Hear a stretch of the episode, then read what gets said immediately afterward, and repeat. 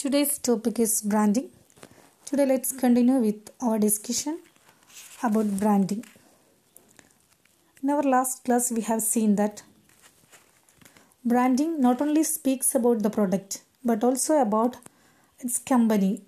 So, branding links the product with the company and its tradition. And today, we are going to analyze what are the components or the elements included in a brand.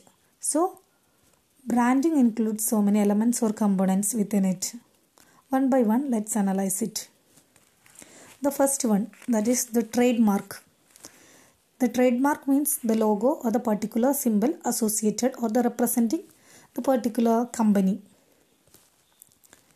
So, here the logo that is the trademark by seeing the logo or the symbol of the or the trademark of the company.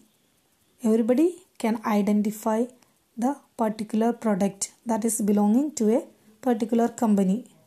So it gives us a guarantee. So this logo actually advertising or gives an assurance gives us an assurance that the brand is or the product is genuine and reliable because it is the product of a particular company. So, this logo actually links a kind of familiarity to the consumer. So, it links the consumer with a sense of familiarity to the pro- with the product. And the next is the date of the first establishment of the company. So, many of the companies advertise that they are working from a particular year. Maybe they are working from 100 years back or working from 50 years back. They are working from 1950s like that. So, by claiming the particular date from which they have started functioning, they are claiming a particular tradition or heritage. So, they are claiming a particular heritage for the product. So, where the older the company, the more respectable status we can linked with that product. So, that is a central component with the branding.